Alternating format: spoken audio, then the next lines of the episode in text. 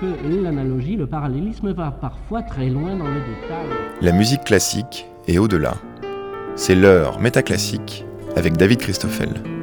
À propos d'un anonyme, Beg, qui se défendait de l'angoisse par les saccades de l'inarticulé, Michel Cohen-Alimi explique dans le cinquième numéro de la revue Hoy que le souvenir de ses premières séances de cinéma ne l'avait pas quitté. Il revoyait le pianiste qu'un espace insuffisant entre son piano et l'écran empêchait d'accorder la musique au défilé des images et qui s'abandonnait à la désynchronisation de ses impulsions et du film. Les meurtres s'accomplissaient en valse, les scènes d'amour se doublaient de marches militaires. Quand ils n'ont plus besoin de savoir si telle musique est encore descriptive tant elle est décidément contemplative, les auditeurs des musiques de Federico Mompou ou de Niccolo Castiglioni peuvent s'identifier à cet anonyme dont Michel Cohen-Alimi déduit qu'il surpassait la négativité du monde par le désespoir de son imagination.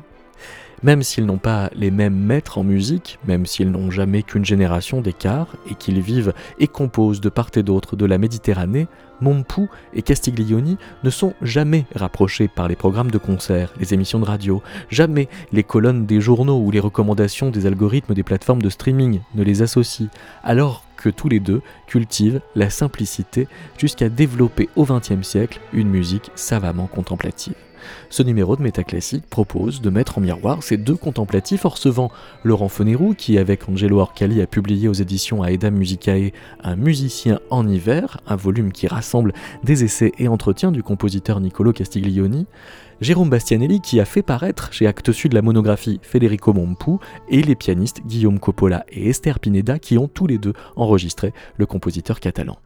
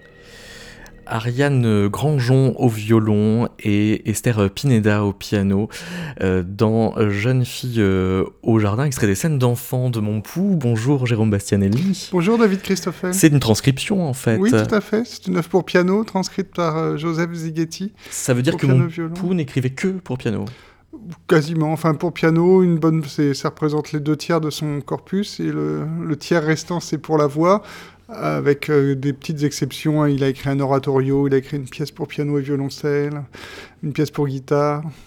Mais voilà, l'essentiel c'est piano et, et voix. Euh, dans euh, le, questionnaire de Proust auquel il avait répondu, quand on lui demandait qui étaient ses héros préférés de la modernité, non, ses héros historiques, il répondait les cosmonautes. ça veut dire qu'il aimait le flottement, la pesanteur Oh, c'était, euh, oui, peut-être. C'était aussi une manière de, se mettre un peu à l'écart du monde, qui était aussi, je pense, un de, ses, un de ses grands souhaits dans la vie, de pouvoir contempler, d'être, de prendre du recul pour regarder ce qui se passe et d'être tranquille. ah, c'est une recherche de tranquillité, là, la contemplation? Oh, C'est peut-être pas le, seul objectif, mais ça, c'en est un, sans doute. Euh, il a une, théorie des, sentiments euh, assez élaborée. D'ailleurs, il en fait une sorte de, traité. Oui. Euh, où il, classe un petit peu le, sentiment de, pureté, qui est une plainte douce ou bien un conte triste, qu'il distingue du sentiment de passion, dans lequel il va mettre le cri de douleur, la souffrance vive, le court moment d'intense. Ça veut dire que c'est une hiérarchie derrière cette distinction? Oh, une hiérarchie, je ne pense pas qu'en tous les cas, dans son esprit, il y avait, je ne pense pas qu'il y avait une hiérarchie, mais il y avait cette, quête euh, qui, n'est pas forcément euh, spécifique à, Federico Monpoud pour les compositeurs de, de, réussir à faire une, liaison, une bijection, comme on dirait en mathématiques, entre des sentiments de la vie courante et leur expression musicale. Et voilà, il a essayé il avait en fait un bagage théorique euh, en musique assez, assez limité. Enfin, limité, c'est méchant de dire ça, mais enfin, il n'a pas fait de grandes études d'harmonie. Il a essayé, puis ça lui a pas beaucoup plu. Et il composait beaucoup au piano. Euh, néanmoins, il se posait énormément de questions sur son art, sur la signification de la musique, sur, ce qu'il était possible d'exprimer à partir de, des accords qu'il trouvait euh, presque expérimentalement. Et voilà, à un moment, il, a voulu coucher sur le papier quelques-unes de ses impressions, de ses travaux de recherche dans ce petit répertoire. Ça, transpire euh, dans, certaines partitions aussi. Par exemple, dans, les chants magiques, on, a cinq pièces euh, qui euh, ont, chacune un titre qui donne une indication d'usage de, chacun des chants. Et les titres en question, c'est pour endormir la souffrance, pour pénétrer les âmes, pour inspirer l'amour, pour les guérisons et pour évoquer l'image du passé. Il y a aussi pour appeler la joie. oui, ben là, je crois que c'est une belle illustration du fait que, que mon pouls avait, enfin, on peut imaginer qu'il a, qu'il a encore sur certains auditeurs une sorte de pouvoir magique, à la fois euh, voilà, dans, cette volonté de, donner à, certaines de ses œuvres un, pouvoir presque surnaturel. Et puis la, magie de mon pouls, euh, Jean Kelevitch en a beaucoup parlé, euh, c'est aussi de, nous faire oublier qu'il écrit euh, quand même une, euh, qu'il utilise quand même des accords assez dissonants parce que quand on les écoute, on a l'impression que c'est très tendre et, qu'il n'y a aucune brutalité dans ces dissonances-là. Et Jean Kalivitch disait qu'il distend à l'infini notre tolérance auriculaire parce qu'il nous fait admettre des choses qui, sous d'autres sous d'autres plumes, nous paraîtraient plus, plus violentes. Et ça aussi, ça tient de la contemplation, c'est-à-dire il y a une espèce de, de, report, oui, de distension de ce qui est donné à percevoir. Oui, sans doute, oui. une, une, volonté effectivement de, de, prendre le temps et de comprendre euh, comment ça marche pour, euh, pour en user au mieux. Bonjour euh, Laurent Fonerou. Bonjour David Christophe. Vous avez euh, sorti Un musicien en hiver, qui est un titre euh, que vous reprenez à Niccolo Castiglioni, dont vous ramassez des essais, des entretiens qu'il a publiés de, 56 à 96, compositeur italien né en 1932, donc c'est quelque chose comme 39 ans après la naissance de, de Montpou. On peut aussi dire que c'est un contemplatif? Ah oui, c'est un grand contemplatif, c'était un amateur de, de promenade en, montagne, un, homme extraordinairement attentif euh, au son de la nature, au bruit du ruisseau, au bruit d'oiseaux, euh, au chant d'animaux en règle générale.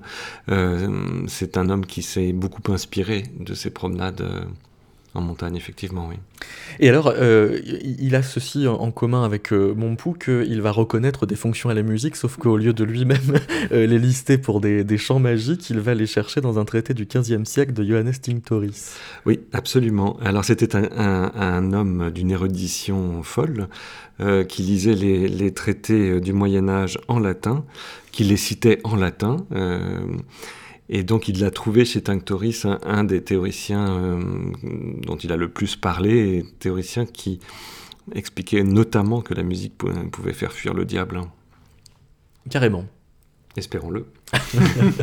et euh, vous pensez qu'il y croyait euh, non. Ou ça l'inspirait de quelle manière surtout? Non, non, je ne crois pas. Je crois que c'était une manière de considérer euh, la musique. C'était, euh, c'était un compositeur qui a, qui a beaucoup écrit. Il y a, il y a un, un, grand nombre de textes, d'essais, d'entretiens. Et c'est un homme qui s'est intéressé au moment de bascule dans l'histoire et donc en particulier à des grandes périodes, à la fin de, de, de grandes périodes et au, tout début euh, de, de, grandes périodes suivantes, euh, donc par, particulièrement évidemment la Renaissance, mais il s'est aussi intéressé au passage du classicisme au romantisme, du romantisme à la modernité. Ce sont des, points de jonction de l'histoire de la musique qu'il a, qu'il scruté avec particulièrement de précision. Et dans son langage musical, on, entend euh, cette épaisseur historique? Alors c'est un langage musical qu'il a défini lui-même selon trois axes. Il a expliqué qu'il avait un axe schoenbergien euh, au début de sa carrière, euh, que c'était un, une adoption de la musique sérielle, des techniques euh, du sérialisme, dont il s'est assez rapidement, euh, avec lequel il a assez rapidement pris ses distances.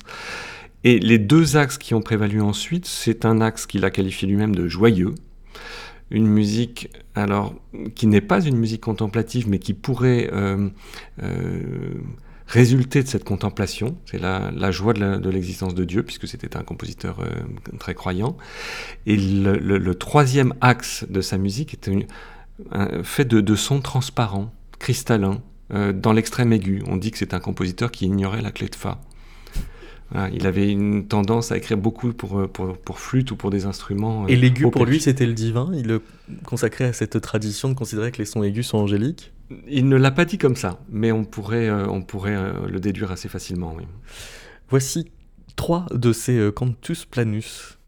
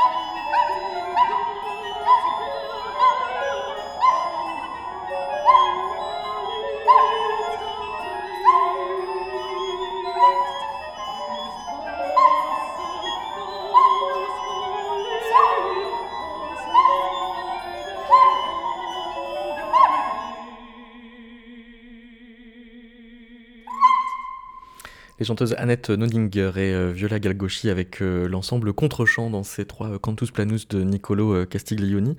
Jérôme Bastianelli, quand on parle de, de Federico Montpou, lui, lui, aussi va chercher des inspirations historiques très lointaines en matière de mystique. Il est un lecteur de Saint Jean de la Croix. Oui, dans la deuxième partie de sa carrière, il va découvrir l'œuvre de Saint Jean de la Croix, qui va lui inspirer la musica caliada, cette, œuvre testamentaire, enfin testamentaire c'est un peu exagéré de le dire, puisque ça va l'occuper, ces quatre recueils qui vont l'occuper pendant 20 ans. Hein. Donc c'est un testament qu'il met du temps à écrire, euh, mais qui est euh, la quête d'une musique euh, paradoxale, une musique qui se tait. la musica caliada, c'est ça que ça veut dire, la musique qui se tait. Et c'était une sorte de condensé de son art. Il voulait toujours, dans, dans, ses recherches esthétiques et expressives, pouvoir condenser l'expression musicale dans le minimum de, moyens. C'est quelqu'un, c'est un homme d'aphorisme, de petite forme. C'est pas quelqu'un qui écrit des, symphonies, euh, bien sûr, mais pas non plus des sonates. Pas des, la forme sonate, c'était pas du tout son sa tasse de thé. Revoilà le thème. c'était pas son truc, euh, si je puis dire. Euh, et la musica caliada, c'était voilà sous, l'inspiration de Saint Jean de la Croix, offrir à chaque auditeur il parlait d'une voûte sous laquelle résonneraient ses propres, euh, ses propres sentiments, une voûte euh, de résonance, une caisse de résonance pour ses propres sentiments. Et ça marche assez bien. Euh, vous semblez dire donc qu'il avait un rapport problématique avec le développement musical. Euh, on pourrait presque dire aussi avec la conclusion, puisque vous rappelez une anecdote où euh, il va aux toilettes avec un de ses amis et mon pou dit quand je fais pipi, je pense toujours à Beethoven. Et donc son, son ami lui dit pourquoi donc? Et mon pou dit parce que je ne sais pas comment conclure. Voilà, j'espère que c'est une, anecdote authentique. En tous les cas, je l'ai. Pour pas être accusé d'avoir elle, elle n'avait pas été contredite lorsque j'en avais discuté avec Carmen Bravo, qui était l'épouse de, de, mon pou.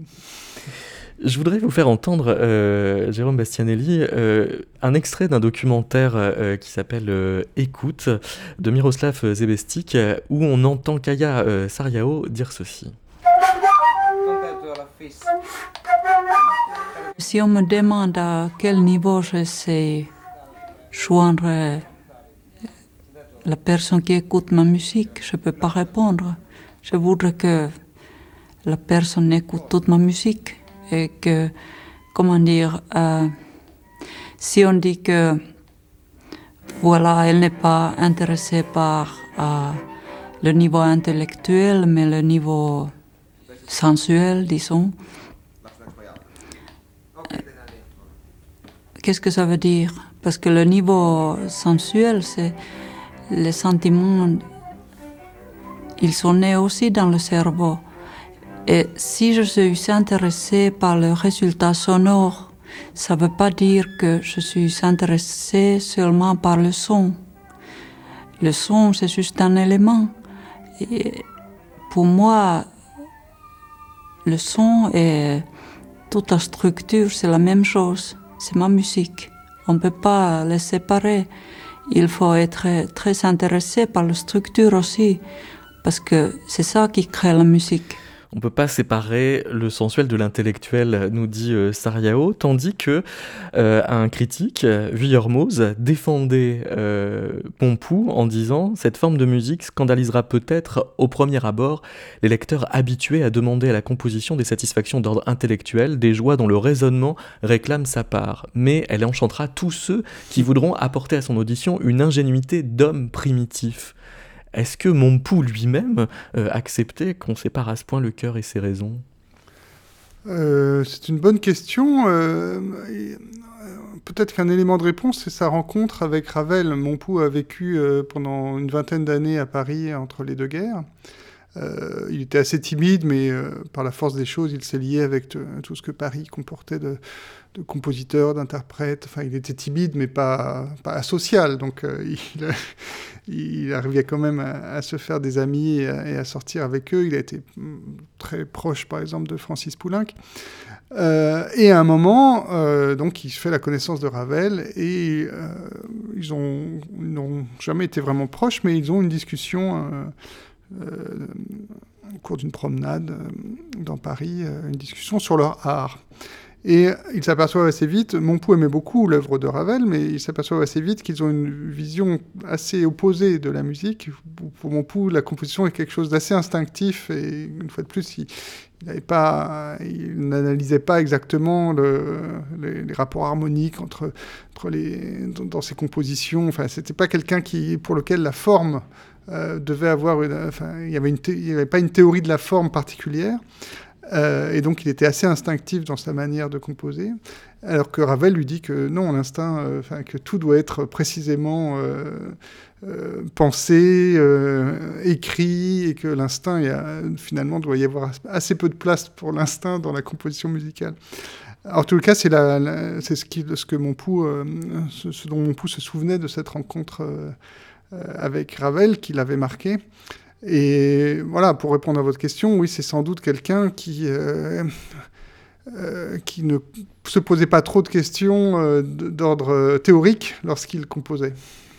On imagine que Niccolo Castiglioni, s'il avait participé à cette promenade, Laurent Fonero, il serait tout de suite mis du côté de Ravel. La simplicité, oui, mais elle se travaille. Oui, alors c'est très étonnant parce que euh, la, production théorique de, Castiglioni euh, occupe à peine une dizaine d'années de sa vie. Il a, beaucoup écrit, mais au début de sa vie. Et euh, il y a une espèce de, crise qui est une crise multiple, musicale, existentielle, même d'inscription sociale dans le, dans le tissu musical italien des années 70, qui bouleverse complètement la donne. Et à la fin de sa vie, Castiglioni n'écrit pratiquement plus de théorie. En revanche, la production musicale euh, croît euh, symétriquement, si je puis dire. On va écouter euh, Guillaume Coppola, qui a participé à un numéro de, de Métaclassique où on parlait beaucoup de Montpou, puisqu'il avait enregistré les, les Musica Calada. Et on écoutera ensuite Esther Pineda répondre à la même question, à savoir quand on a des musiques aussi simples, comment ça se passe pour les phraser.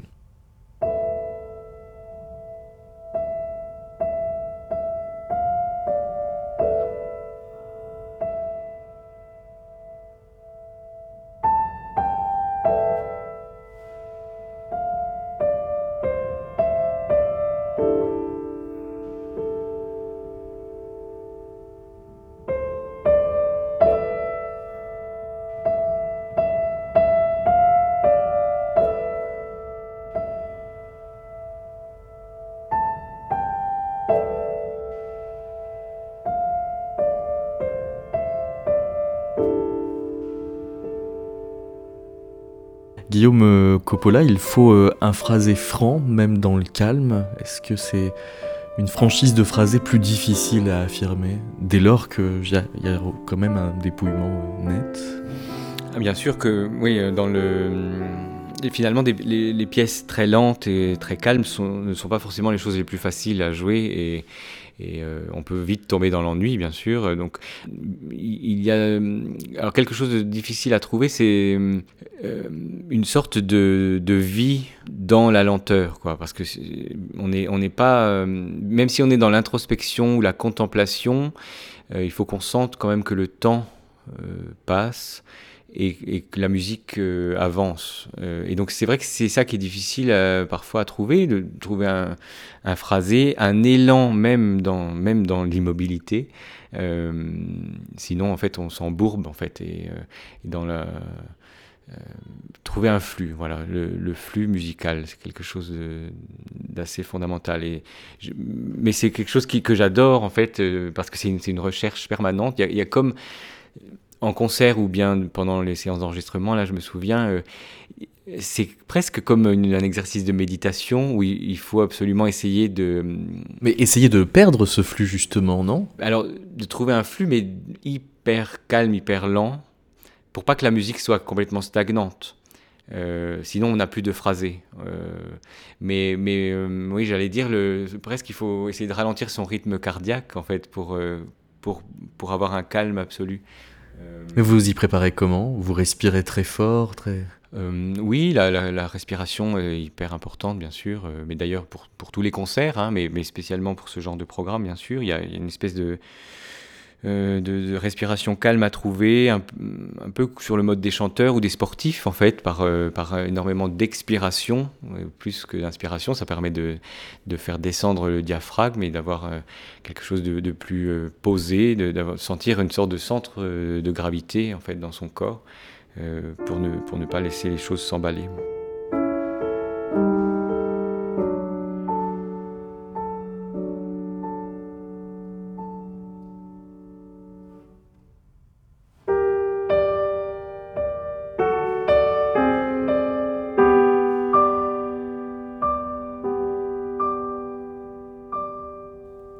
Pineda, j'avais demandé, et je vous reporte la question, j'avais demandé à Guillaume Coppola euh, si la, franchise du phrasé était plus difficile quand on était à ce degré de dépouillement. Probablement. Euh, j'ai l'impression que tout est plus compliqué à ce, degré de dépouillement. Euh, il y, avait, y a une, recherche explicite chez mon de, de ce dépouillement, ce qui, moi, ça m'a toujours beaucoup touché mais ça nous oblige en tant qu'interprète à, une, grande recherche. Parce qu'il y a un risque de perdre la mesure.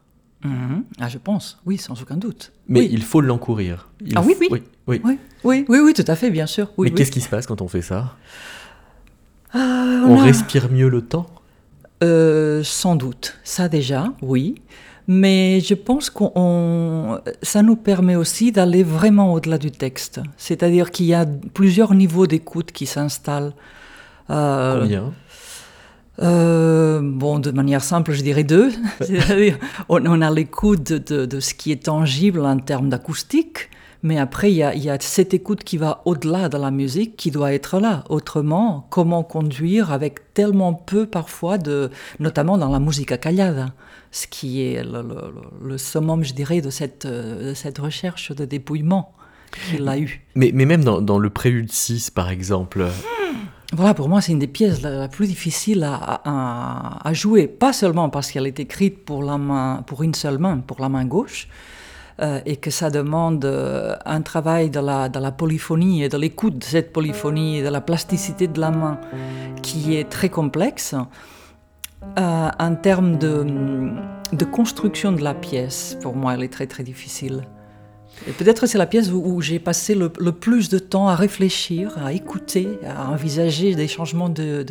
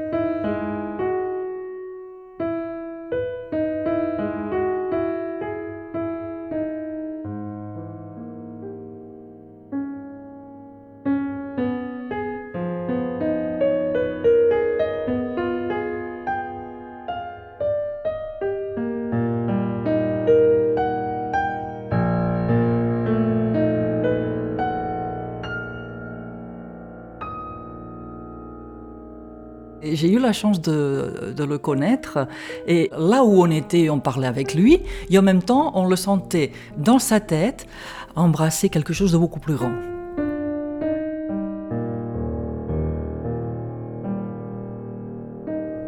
Donc il était littéralement perché? Non. enfin, il était euh, perché, euh, là, là, je tombe peut-être dans, dans, mes, euh, dans mes pièges entre le français, le catalan et tout. perché a quand même une petite connotation d'être d'être dans la lune et pas en contact avec la réalité. Ah oui, mais peut-être à tort. Oui, ah, effectivement, il y a cette hein. connotation qui traîne, mais D'accord. Non, non, non, il, il, avait les pieds sur terre, mais avec cette dimension des personnes qui ont le sens de la poésie à un point que tout ce qui leur entoure peut être, peut avoir une dimension de merveilleux. Oui, c'est-à-dire qu'il embrassait grandeur de, plus large euh, que ce qui se passait là. Et ça, on le sentait. Hein. Ouais. Mais alors justement parce qu'il euh, distendait ce qu'il percevait? Par exemple, parler très peu, c'est-à-dire les personnes qui ne parlent pas quand ils n'ont pas quelque chose à dire. Pour moi, ça, ça, laisse déjà un espace autour de l'être. C'est pas quelqu'un qui était en train de débiter un discours, mais et, et, de, et quand il parlait, avec des, des mots très précis, aussi des phrases très courtes, très simples, mais qui allaient pop, direct, avec un sens de l'ironie incroyable. Ça aussi, pour moi, ça apporte une, dimension, euh, une profondeur à l'être. Il n'y a pas uniquement ce qu'il dit, mais ce qui est derrière ce qu'il dit. Voilà, comme, comme mille feuilles, un peu. Et est-ce que ces phrases avaient aussi peu de mots que ces partitions ont de notes? Euh, non, je ne pense pas, quand même. Mais en tout cas, il y avait cette idée de, de mettre euh, de la place dans le langage. Tout à fait. Euh, plus que de forcément lui faire tout signifier. Mhm. Oui. Oui, oui, oui, tout à fait, tout à fait. Moi, ça m'avait assez surpris parce que j'étais très, très, très jeune et, avec cette apparence aussi très élégante qu'il avait, un peu distant, mais distant, mais en, étant très, d'une perception très fine, mais voilà, quelqu'un qui parlait très peu, et euh, avec des, des, commentaires d'ailleurs, puisqu'on a, j'ai eu la chance qu'il a pu parler un peu de musique par rapport à, ce que j'avais joué, euh, extrêmement euh, pertinent, ciblé, j'étais assez impressionné. Cette rencontre était à Barcelone Oui, il est un ami de mon professeur en fait. D'accord, qu'est-ce qui explique mon pouls par Barcelone? Est-ce qu'il y a quelque chose de foncièrement barcelonais en lui? Ah oui, ah oui, clairement. Euh, clairement. C'est-à-dire qu'il est né dans le quartier dans le parallèle, qui est tout près de la, de la plage, euh, de la mer. Et cette proximité de la mer euh, le, le, décrit beaucoup déjà par rapport à ce qu'il disait lui-même, d'avoir eu des moments comme ça de contemplation en face de la mer à Barcelone et d'avoir euh, dit, euh, entendu un peu euh, le, son d'un accord métallique et dire ça c'est toute ma musique, c'est lié quand même à Barcelone. Après il y a toute une musique avec une composante descriptive, que ce soit les chansons et danses ou les scènes d'enfants. Il y, a, les enfants jouant sur la plage, il, il le disait explicitement.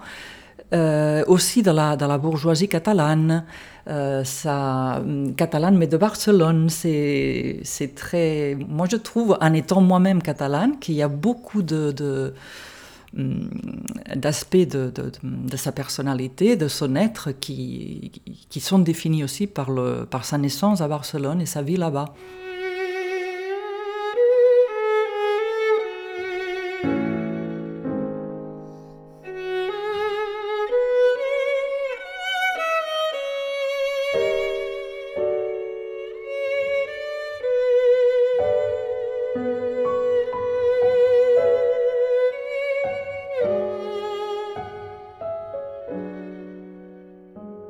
Esther euh, Pineda ne, pouvait participer euh, à notre enregistrement en direct, Jérôme Bastianelli, précisément parce qu'elle repartait à Barcelone. Alors faut-il euh, être barcelonais pour comprendre la musique de Montfou Ah bah non, enfin non, bien sûr, il faut... Vous, vous allez beaucoup à Barcelone J'y suis allé souvent, à l'époque notamment où Carmen Bravo était encore parmi nous.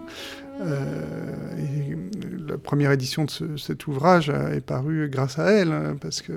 Oui, parce que c'est un livre qui est d'abord paru chez Payot il y a une vingtaine d'années et, qui, vient de reparaître chez euh, Qui est paru en 2003 aux éditions Payot Lausanne, euh, éditions qui ont fait malheureusement faillite 7 ou 8 ans plus tard, et qui, donc le livre était devenu introuvable. Et en outre, à, à, la fin des années 2000, on a découvert un certain nombre de, partitions nouvelles qui n'avaient jamais été éditées, et ce qui fait que Montpou est finalement un des compositeurs dont l'œuvre pour piano a presque doublé en, l'espace de 10 ans, puisqu'on est passé maintenant d'une intégrale qui faisait 4 disques hein, jusqu'à la, jusqu'à la fin des années 2000, toutes les intégrales qui existent de Montpou, y compris la sienne, celle qu'il a enregistrée lui-même dans les années 70, font à peu près 4 heures de musique, enfin 4 disques, à maintenant 7, 7 disques. Donc, euh, parce qu'on a découvert des, tout choses, des choses assez rigolotes d'ailleurs, que dans les années 10, il jouait dans un hôtel dans les montagnes catalanes, justement. Et il jouait des foxtrot et des ragtime. C'était c'est pas forcément ce, qu'on a retenu de son, parcours musical, mais c'est amusant à, savoir. Parce que derrière la question euh, anecdotique, euh, à savoir s'il faut euh, fréquenter Barcelone pour entendre mon pouls, il y a la question du rapport à la musique, c'est-à-dire est-ce que c'est une musique qui, quand elle est descriptive, en fait, est tellement contemplative que là, alors, elle devient... Moi, je la trouve pas si descriptive que ça, la musique de Montpou. En fait, elle a des titres, euh, il euh, qui venaient d'ailleurs en général après, euh, assez descriptifs dans certains cas, dans les scènes d'enfants. On a parlé, vous avez passé tout à l'heure les jeunes filles au jardin. Il y a un recueil qui s'appelle Les Faubourgs aussi. Et Stapineda parlait des jeux sur la plage. Enfin, il y, a, un certain nombre de titres qui décrivent en effet quelque chose. Après, est-ce que le titre euh, reflète vraiment ce que l'auditeur va avoir, euh, les images de l'auditeur quand il va entendre telle ou telle pièce, que ça va l'orienter. Enfin, c'est tout le débat sur la, signification de la musique, et qui ne concerne pas uniquement mon pouls, mais qui, s'applique euh, aussi là. Et moi, il me semble que les jeux sur la plage, si on imagine des jeux sur la plage, ils peuvent tout aussi bien avoir lieu à, Barcelone qu'à La Baule, qu'à Ouessant, sur les plages d'Hokkaido, euh, ou les quais de Seine, à Paris.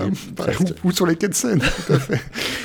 Euh, Laurent euh, Fenero, vous disiez tout à l'heure que Niccolo Castiglioni, lui, avait un, rapport sensible à la montagne. Quand il compose 11 danses pour la belle Verena, Verena, c'est à la fois la montagne et peut-être une figure un peu plus humanisée oui, moi, ce que je, voulais surtout mettre en, évidence dans, la musique de Castiglioni, dans, son projet esthétique, c'est un, des choses qui ont été dites à, propos de mon c'est-à-dire cette question de la simplicité, elle est, elle est omniprésente, cette question de l'humilité même, ce sont des vertus euh, qu'on pourrait dire franciscaines, hein, sagesse, humilité, euh, simplicité, pauvreté, euh, sont, des, sont des mots que Castiglioni a énormément utilisés, et ce sont des mots qui se rapportent très souvent sous sa plume à l'enfance.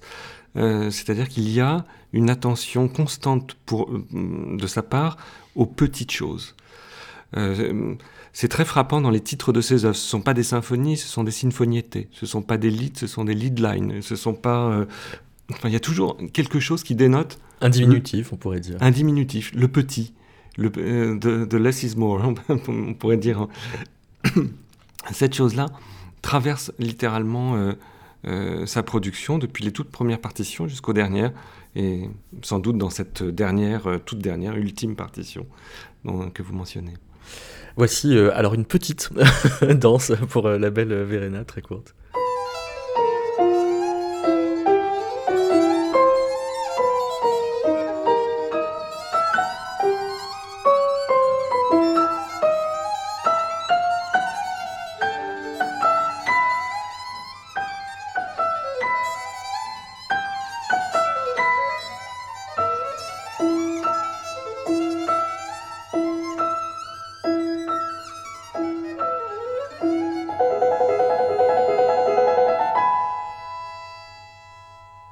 Violoniste Saori Furukawa avec la pianiste Caroline Kren, extrait du podcast de l'instant donné. C'était cette euh, danse euh, pour la montagne Verena. Non, pour, on dit comment? Pour, euh, pour la belle Verena. Oui.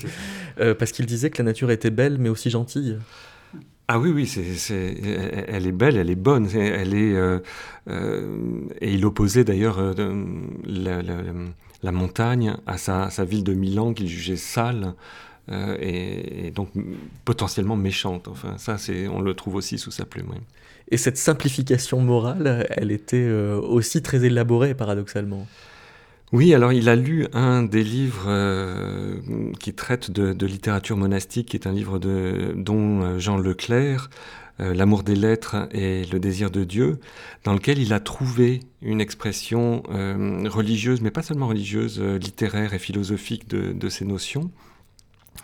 Et hum, l'une des pièces peut-être qui, qui dit le, mieux cela, ça s'intitule donc Lead comme, comme je le disais tout à l'heure. C'est une pièce pour chœur d'enfant et quelques instruments, euh, sur des textes d'Edith Stein, euh, où l'amour de Dieu inonde, littéralement, ou entendre inonder euh, la musique et celui qui l'écoute.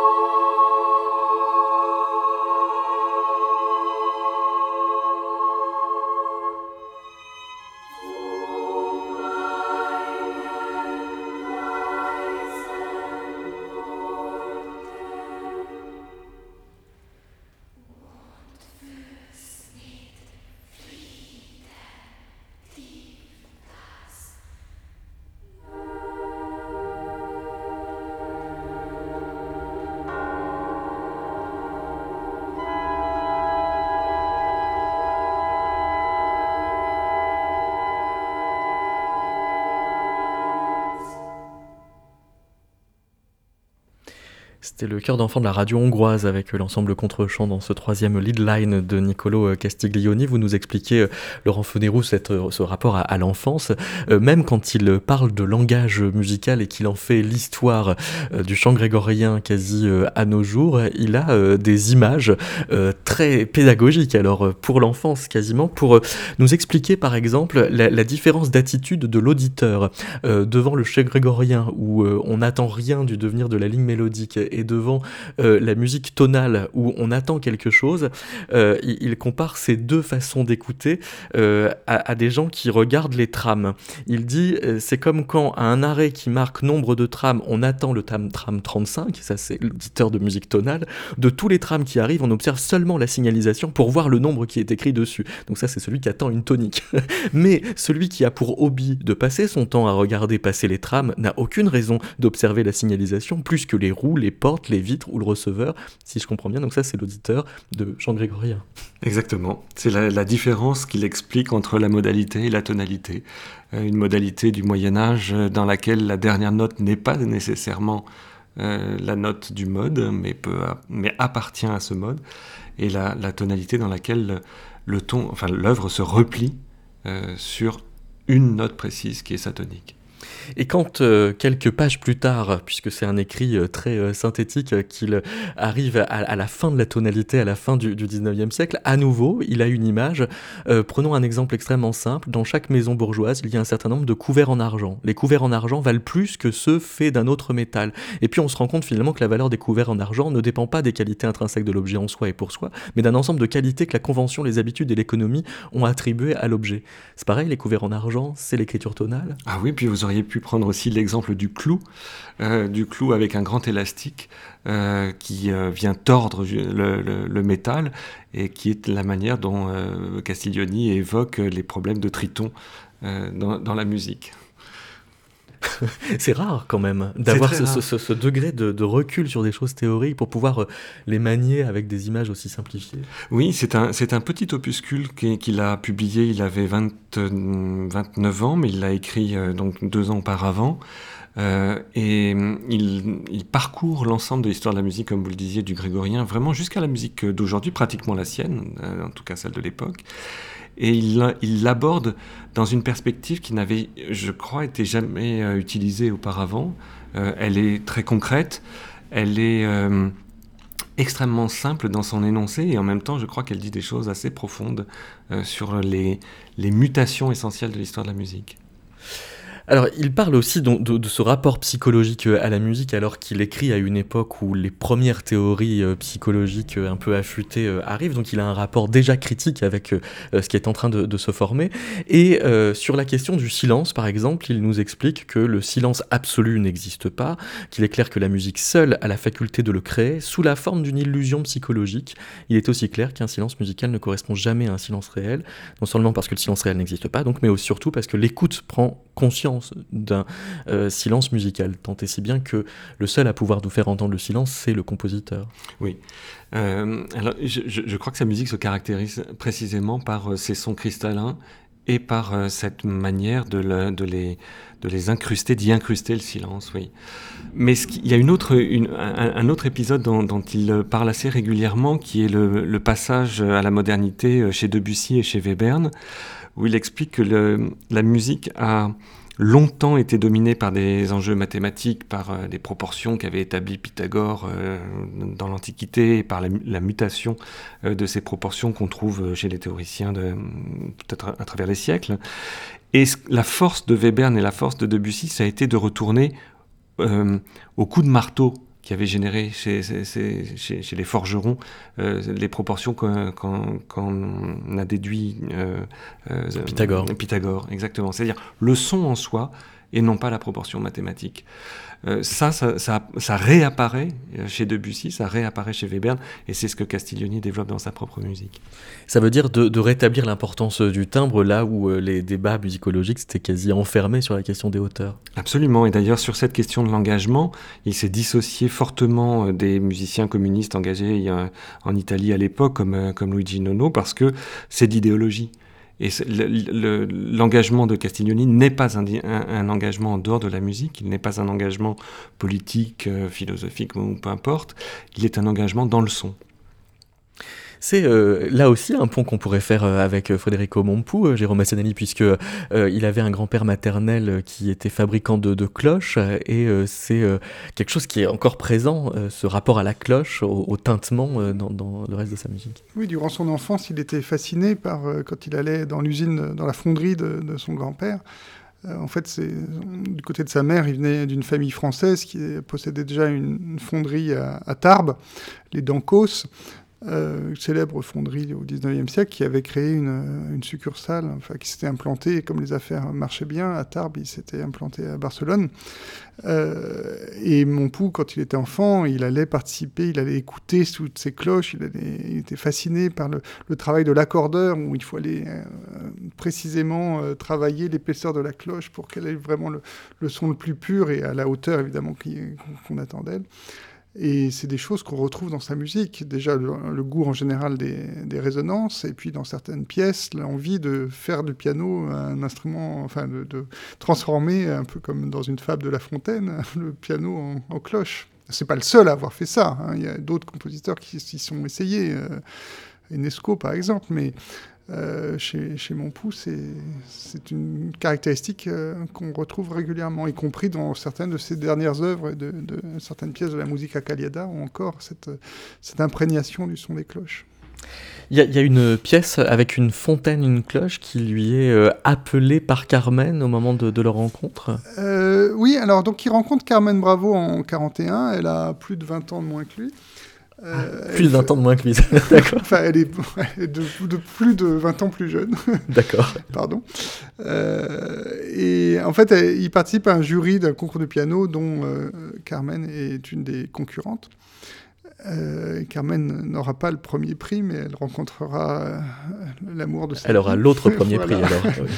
Et donc c'est en 41, et quelques jours après, il se promène dans Barcelone euh, la nuit, et il, fait, il voit une fontaine, ils entendent le bruit des cloches, et ça va lui, ça va lui inspirer une de ses pièces sans doute les, les, plus connues, hein, qui fait partie d'un recueil de trois pièces qui s'appelle Les Paysages.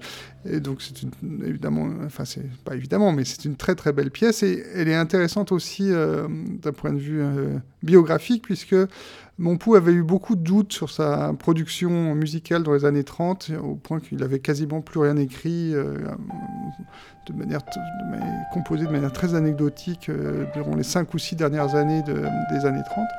Et, les paysages, et notamment cette pièce, La Fontaine et la Cloche, marquent son retour à la composition avec un chef-d'œuvre. Enfin, il faut dire un grand merci à Carmen Bravo d'avoir su réveiller l'inspiration de, de notre compositeur.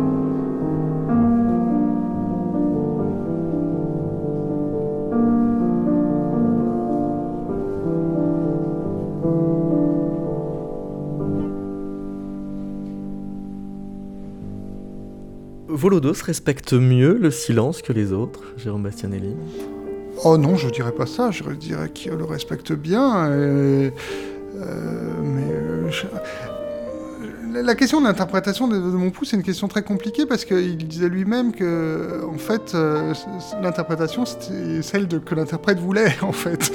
Et que, en fait, sa musique était une sorte de, de, machine à outils qu'il qu'il donnait aux interprètes et aux auditeurs, mais plus directement aux interprètes, pour qu'ils voilà, construisent eux-mêmes ce les impressions que ces, quelques indications parcellaires pouvaient leur, pouvaient leur, leur donner. Donc, Évidemment, on trouve de grosses différences de, tempo, de phrasé, et il y en a qui vont correspondre plus à, notre propre euh, esthétique mais c'est difficile d'écarter euh, une interprétation de mon pouls en disant bon c'est pas du tout ce que le compositeur enfin je pense pas qu'on puisse le faire de manière aussi euh, alors évidemment quelqu'un qui jouerait euh, très vite un, mouvement lent d'un concerto pour piano de Mozart on pourrait dire écoutez je crois pas que ça soit il y a erreur ouais. alors que là c'est une musique tellement ouverte que finalement tout est possible avec ouais, ouais.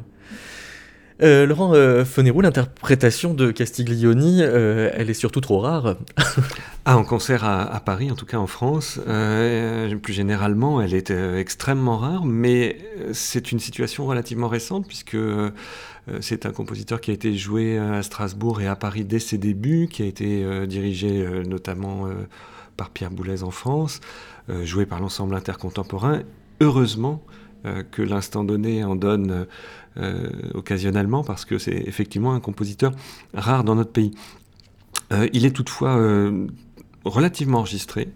on peut trouver assez facilement une, dizaine de, CD dans le commerce. il n'est pas davantage joué d'ailleurs maintenant en Italie. si on l'enregistre, on le joue encore assez peu en concert. Il euh, a tout un développement sur, euh, la durée des œuvres. Euh, il dit si une symphonie de Haydn dure un quart d'heure, c'est peut-être à cause du commanditaire qui l'accueille dans sa fête et non pas de Haydn, et ça a des incidences vertigineuses sur le langage musical. Oui, effectivement, la, durée fait partie de des éléments essentiels de, la musique. Euh, on pourrait dire aussi, euh, il prend d'autres exemples chez Beethoven, comment chez Beethoven un son de piano est un son de piano bien sûr en soi, mais peut désigner un son de corps. Et donc il y a une réalité derrière le timbre réel qu'on entend. Vous voyez, c'est des petits éléments comme ça dans l'histoire de la musique qui, qui en fait impliquent un changement de regard profond sur ce qu'est la musique que Castiglioni met en évidence euh, dans son, dans son petit traité. Mais est-ce que ça ne veut pas dire que, euh, par conséquent, il, digère à toute vitesse euh, le sérialisme? Parce que là où il est dans l'histoire, on pourrait se, dire qu'il chercherait un rapport un peu égalitaire aux paramètres, alors que ce que vous nous montrez, c'est qu'à chaque paramètre, il y a une bifurcation dans, la pensée de la musique. Oui, il est resté assez peu, de temps sériel. C'est un compositeur qui, tout à fait au début, vraiment dans, ses toutes premières partitions, est d'abord un compositeur influencé par Stravinsky, par le, néoclassicisme, comme beaucoup de ses contemporains italiens. Il adopte le, langage sériel par euh, l'intermédiaire de Luigi Dalla Piccola, qui avait été euh, l'introducteur, on pourrait dire, du, sérialisme en, Italie. Et puis très très vite, les sons cristallins, les sons, les silences, euh, l'extrême aigu, les textures, le travail sur le timbre, la volubilité des instruments avant apparaissent. On est au début des années 60, alors on a l'impression que c'est tardif, mais en fait à l'époque il a il a 30, 30 euh, ans. Hmm. Ça vient très vite. Une dernière question, une dernière thématique, peut-être la modernité, où là ce serait euh, un élément euh, qui opposerait les deux compositeurs qu'on a tenté de rapprocher depuis le début de, l'émission. Mon pouls consomme a peu de rapport avec l'avant-garde musicale espagnole, pourtant malgré tout fervente sous Franco, comme on a pu le montrer récemment avec une émission avec Igor Contreras. Oui, euh, une des raisons pour lesquelles il a peu composé dans les années 30, c'est précisément parce qu'il se sentait trop en décalage par rapport à, pas forcément à la production des seuls, de ses seuls amis euh, catalans, mais de, des compositeurs en général. Et il se disait, est-ce que je suis vraiment à ma place en composant de la musique? Euh, donc il y a une grande période de doute. Mais néanmoins, la modernité, c'est enfin, aussi, chacun voit la modernité là, là, où il a envie de la voir. Et je pense que mon pouce se considérait d'une certaine manière comme moderne. Euh, il prenait l'exemple de la peinture euh, abstraite. Il disait, voilà, la peinture abstraite, on a fait de, plus en plus dans le minimal, et puis on est arrivé au, carré blanc sur fond blanc, et donc à partir de là, il faut bien qu'on continue quelque chose. On peut pas, une fois qu'on est arrivé à ce, degré ultime de, de, de, concision. Et, et, il appelait ce, ce, cette évolution théorique, sur, il, la symbolisait, l'illustrait par le verbe recommencer. C'était son, son, intention musicale, c'était de recommencer à partir de ce, dépouillement généralisé, ou en tous les cas de, de, cette impasse, mais de, de la voie qu'avait prise la musique, ben, recommencer à écrire de la musique sous d'autres bases, avec d'autres. Euh, alors c'était un peu, euh, alors euh, évidemment Debussy avait eu, le même, sans le dire comme ça, mais avait adopté un cheminement similaire. le sérialisme, c'est aussi bien sûr un, cheminement similaire qui prend acte du fait que ben après on est arrivé au, bout du bout du tonalisme. Euh, mais voilà, lui, il a donné ce, il a conceptualisé ses recherches avec ce verbe recommencer. Et il a essayé de, tracer son propre chemin personnel. Alors, oui, c'est pas forcément le, plus moderne, mais qu'est-ce que la modernité? Est-ce que pour être moderne, il faut mettre des, dissonances qui, qui vous font sauter sur, le, sur votre siège quand vous les entendez pour la première fois? Peut-être. Dans ce cas-là, il n'est pas moderne, mais euh, je pense quand même qu'il a encore beaucoup de choses à nous apprendre, à, nous contemporains euh, du XXIe siècle. Laurent Fonerou, pour euh, Niccolo Castiglioni, recommencer, ça marche aussi? Il a une phrase qui est assez terrible quand il rentre des États-Unis. Il va enseigner euh, au milieu des années 60 pendant 4 ans euh, aux États-Unis, dans différentes universités. Et quand il rentre, il dit L'avant-garde s'est tue, on va pouvoir recommencer à composer. Donc il y a euh, quelque chose quand même en, écho à ce que voilà, alors, Jérôme Les perspectives évidemment ne sont pas les mêmes, les langages ne sont pas les mêmes.